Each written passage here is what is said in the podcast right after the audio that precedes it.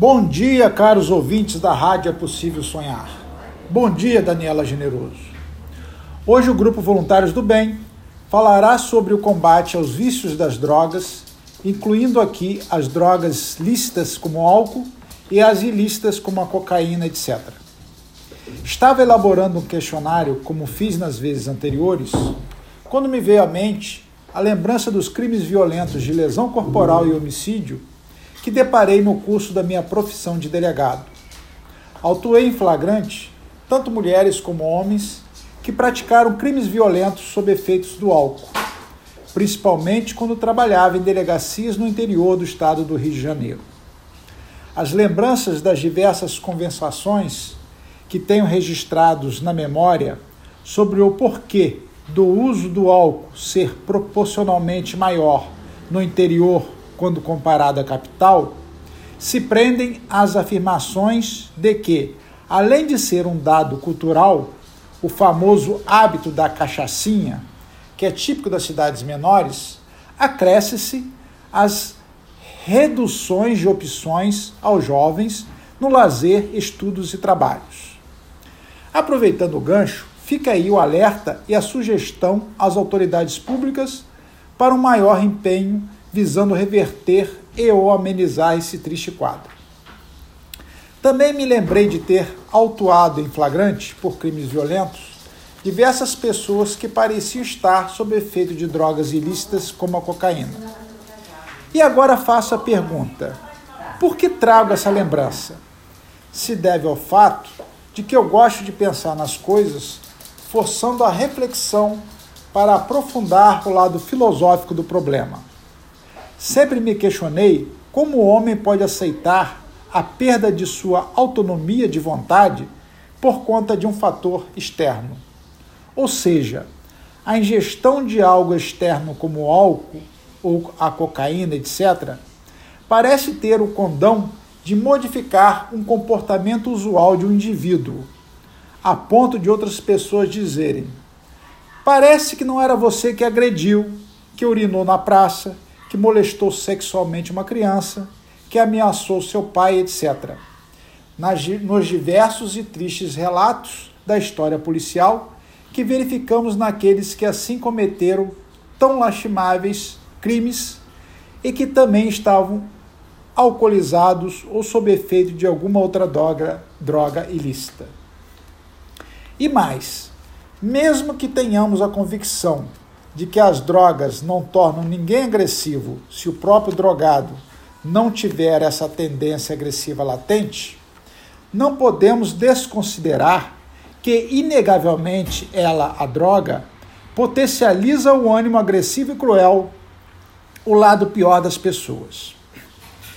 E quando fazia essas cogitações reflexivas e filosóficas, me veio às mãos a entrevista do ator global Fábio Assunção, na revista Veja, número 30, páginas amarelas, amarelas, e para minha confirmação do que já foi dito e para minha surpresa, o ator afirma que seu problema era o álcool e a cocaína e que havia risco de todos os tipos com o uso de qualquer substância que altere o nosso estado de consciência.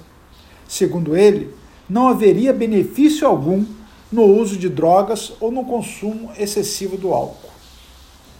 As respostas de Fábio Assunção, nas páginas amarelas da Veja, foram bem interessantes, equilibradas e com muitos ganchos filosóficos que nos dá o que pensar.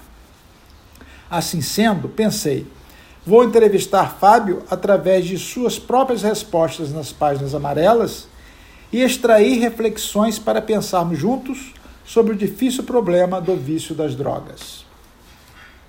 Fábio afirma que sua dependência ao vício das drogas começou aos 15 anos de idade, importante para a formação de caráter de um jovem, quase um adulto, o que me faz lembrar da falta de opções de lazer, emprego e estudo que tem anteriormente para o jovem que mora no interior do estado do Rio de Janeiro.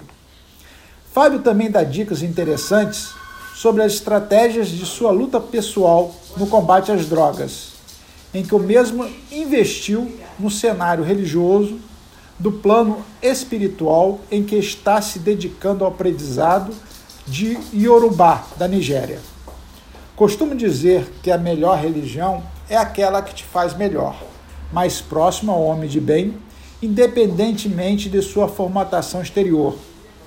Todas as que pregam as virtudes eternas do amor, do equilíbrio, da paz, da coragem, etc., merecem o nosso respeito e são bem-vindas. No campo social, Fábio está participando de um grupo de estudos de direitos humanos, uma necessidade íncita do ser humano em melhorar o que se acha dentro de si e ao redor de si. Eis que não basta a virtude enclausurada, estagnada. Ela tem que ser dinâmica, transformadora, experienciada, apesar das lutas e dificuldades do convívio social entre as diferentes formas de pensar, sentir e agir. Fábio também relata que o medo de uma recaída o acompanha sempre e que ele não pode dar brechas para esse lado, o que nos faz pensar no exercício da compaixão que todos devemos ter para com os viciados. Haja visto a infelicidade de vermos alguém que vive sob o império do medo, da angústia, da aflição de cair em razão das drogas nas situações mais absurdas, abjetas degradantes que os noticiários do dia a dia e conhecimento de nossas vivências sociais nos fornecem. Esse drogado pode ser qualquer um de nós, nós mesmos, nossos parentes e amigos, é a fragilidade da natureza humana. Sabemos como é difícil a cura total, até mesmo uma recuperação parcial. É comum os quadros de quedas, altos e baixos, que acompanham o filme dramático e inglório do viciado. Compaixão é a nossa palavra de ordem. Fábio também relata que mantém a cabeça focada em metas, como a nos dizer que a cada dia basta o seu mal. Há uma luta diária para domesticar o leão do vício, mantendo a mente ocupada e o corpo exercitado regularmente. É a busca do mensana in corpore sana, mente sadio em corpo sadio mente e corpo em luta orquestrada para não cair em ansiedade na síndrome da abstinência. Duas bifurcações perigosas que assediam o coração do viciado, que busca as rédeas do seu controle interior para não deixar o vício exterior apossar-se de si. Daí ele ter afirmado a interessante disciplina que o levou a perder 28 quilos em cinco meses. Da disciplina nasce a espontaneidade. Temos que começar os primeiros passos de luta, mesmo a contragosto, forçado, sofrido, mesmo que caindo e levantando, até que se modifiquem as nossas disposições internas. E dos passos milimétricos iniciais, continuemos com passos largos até chegarmos a caminhadas vigorosas ou corridas contra nossos vícios e imaturidades. Que brilhe vossa luz, já dizia Jesus. Sobre esse período de Covid e sua situação específica no combate aos vícios, Fábio afirma que o isolamento tem feito olhar mais para dentro de si mesmo, como se parecesse que o mundo parou, para que a gente possa reler nossos comportamentos. A nossa autoeducação começa com o nosso autoconhecimento. Como saberemos que direção tomar e quais estratégias usar se não conhecemos a nós mesmos? sem enxergar o nosso quadro de carência e necessidade emocional, psicológica, afetivo, social, dificilmente traçaremos o nosso perfil e teremos as ferramentas necessárias para o longo processo de aprendizado e autoeducação. Nesse contexto, Fábio foi muito sábio em não desfazer a sua responsabilidade da decisão a tomar no combate a drogas, em que valoriza sua vontade e a força interior ao asseverar que a última palavra sempre foi a sua e que as escolhas são frutos do seu querer, do seu agir, quer para o bem, quer para o mal. É a alternância da sombra e da luz que define a trajetória de todo homem. Daí, termos que aumentar a sustentação do bem que há em nós e ao redor de nós, ocasião em que podemos usar a prece, a meditação, a leitura edificante, o serviço desinteressado em favor do próximo, ou, ou quaisquer atos positivos que reforcem ou sublimem nossas emoções mais puras. Fábio também desenhou essa uma verdade triste e inconteste de que, a favor das, das drogas, há um entorno jurídico, religioso, médico e político que lucra com a venda ilegal de substâncias entorpecentes. É o policial corrupto que pede propina para fazer vista grossa com a venda de drogas, o juiz que vende sentenças para absolver o traficante, o religioso que cobra quantias materiais para expulsar vícios num passe de mágica, o político que tem a sua campanha financiada pelo tráfico. Enfim, há sempre em quaisquer ofícios, classes ou profissões os que dignificam seu exercício e os que deterioram suas missões mais nobres.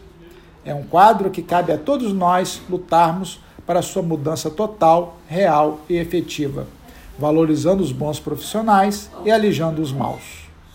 Chamar alguém de bêbado é o mesmo que empregar um termo de teor racista, afirma com sagacidade o ator global. Lembrei-me da comunicação não violenta, que condena toda linguagem de julgamento, pois afasta as pessoas, gera ódios, separações, controvérsias e nos impede de sentir e ouvir os diferentes, os que sofrem, não havendo com isso conexão de proximidade que permita a implantação de uma política pública eficiente para o tratamento eficaz desse vício pertinaz que é o, que é o das drogas. A CNV, Comunicação Não Violenta, condena também o emprego do verbo ser na esfera pejorativa. Não é correto afirmar ele é alcoólatra ou é viciado. O que deveríamos empregar.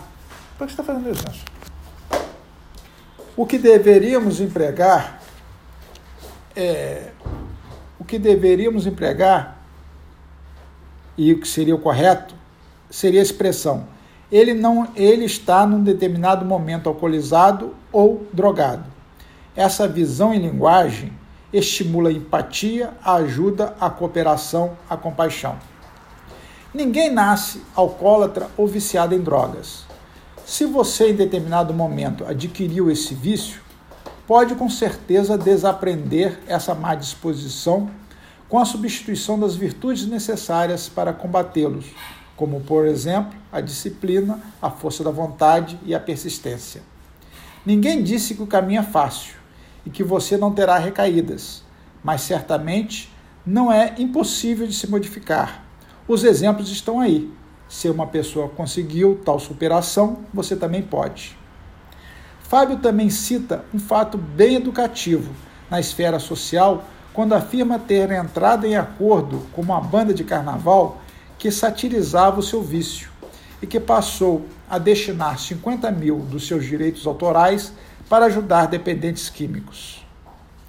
Fábio também assevera que percebeu que precisava de uma ajuda mais profunda quando pela primeira vez frequentou o AA, Alcoólicos Anônimos. Sabemos que tanto o AA como o NA, Narcóticos Anônimos, são instituições fantásticas, sérias e de grande ajuda eles reconhecem a dificuldade no combate ao vício, potencializam o estímulo para a sobriedade, tratando a todos como uma grande família amorosa e valorizando passo a passo as pequenas conquistas. É dando que se recebe. As palavras comovem e os exemplos arrastam. E nesse aspecto, a família do AA e do NA é perita na arte de doar, de ceder o ouvido, de trocar experiências, de estimular mudanças positivas e aceitar eventuais quedas e fragilidades como parte integrante de um complicado e trabalho processo de cura. Os exemplos dessas pessoas é comovente e chega ao ouvido emocional do coração, que a tudo transforma. Cada um é levado a sentir acolhimento, conexão de proximidade, tão importante para extrair da vida o que ela tem de mais profunda e atuante: o amor merecem verdadeiros aplausos essas nobres instituições de acolhimento e tratamento, o AA e o NA. Por derradeiro, nossa reflexão final lembra as palavras de Fábio de que o caminho do combate às drogas é subjetivo, único, singular. O dele consistiu em terapias, autoconhecimento e internações em clínicas especializadas.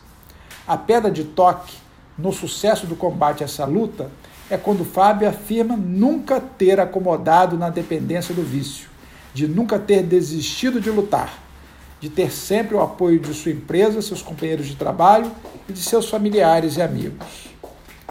Façamos nossa parte na luta e que Deus ilumine, dê forças e coragem aos viciados em álcool e drogas para um querer firme no objetivo da cura, uma mentalização no ato final da saúde restaurada, inspirando-os a agir de todas as formas lícitas para a modificação de seus hábitos viciados, até atrair circunstâncias mais favoráveis e robustas à dinâmica necessária do processo de cura, e assim realizar a harmonia em si, o encontro com a sua luz interior, crística, comungando afinal com seus familiares e amigos a eterna maravilha e magia da vida.